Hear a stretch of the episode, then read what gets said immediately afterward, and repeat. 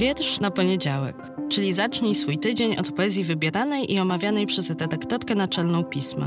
Nazywam się Magdalena Kicińska i zapraszam do słuchania podcastu.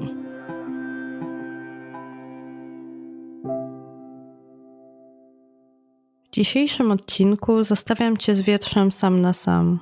Zamiast mojej refleksji oddaję Ci przestrzeń na Twoją. Agnieszka Wolny-Hamkało, futro. Najtrudniej było pochować chomika zimą.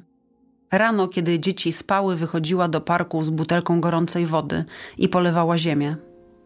Kopała dołek metalową łyżką. Czasem któreś z dzieci budziło się i przyklejało czoło do zimnej szyby. Noc, mówiło, i noc wchodziła przez usta. Po śmierci chomików przerabiała stół na stół ping-pongowy. Też mogłaby popełnić samobójstwo, skacząc z kołowrotka na swój drewniany domek.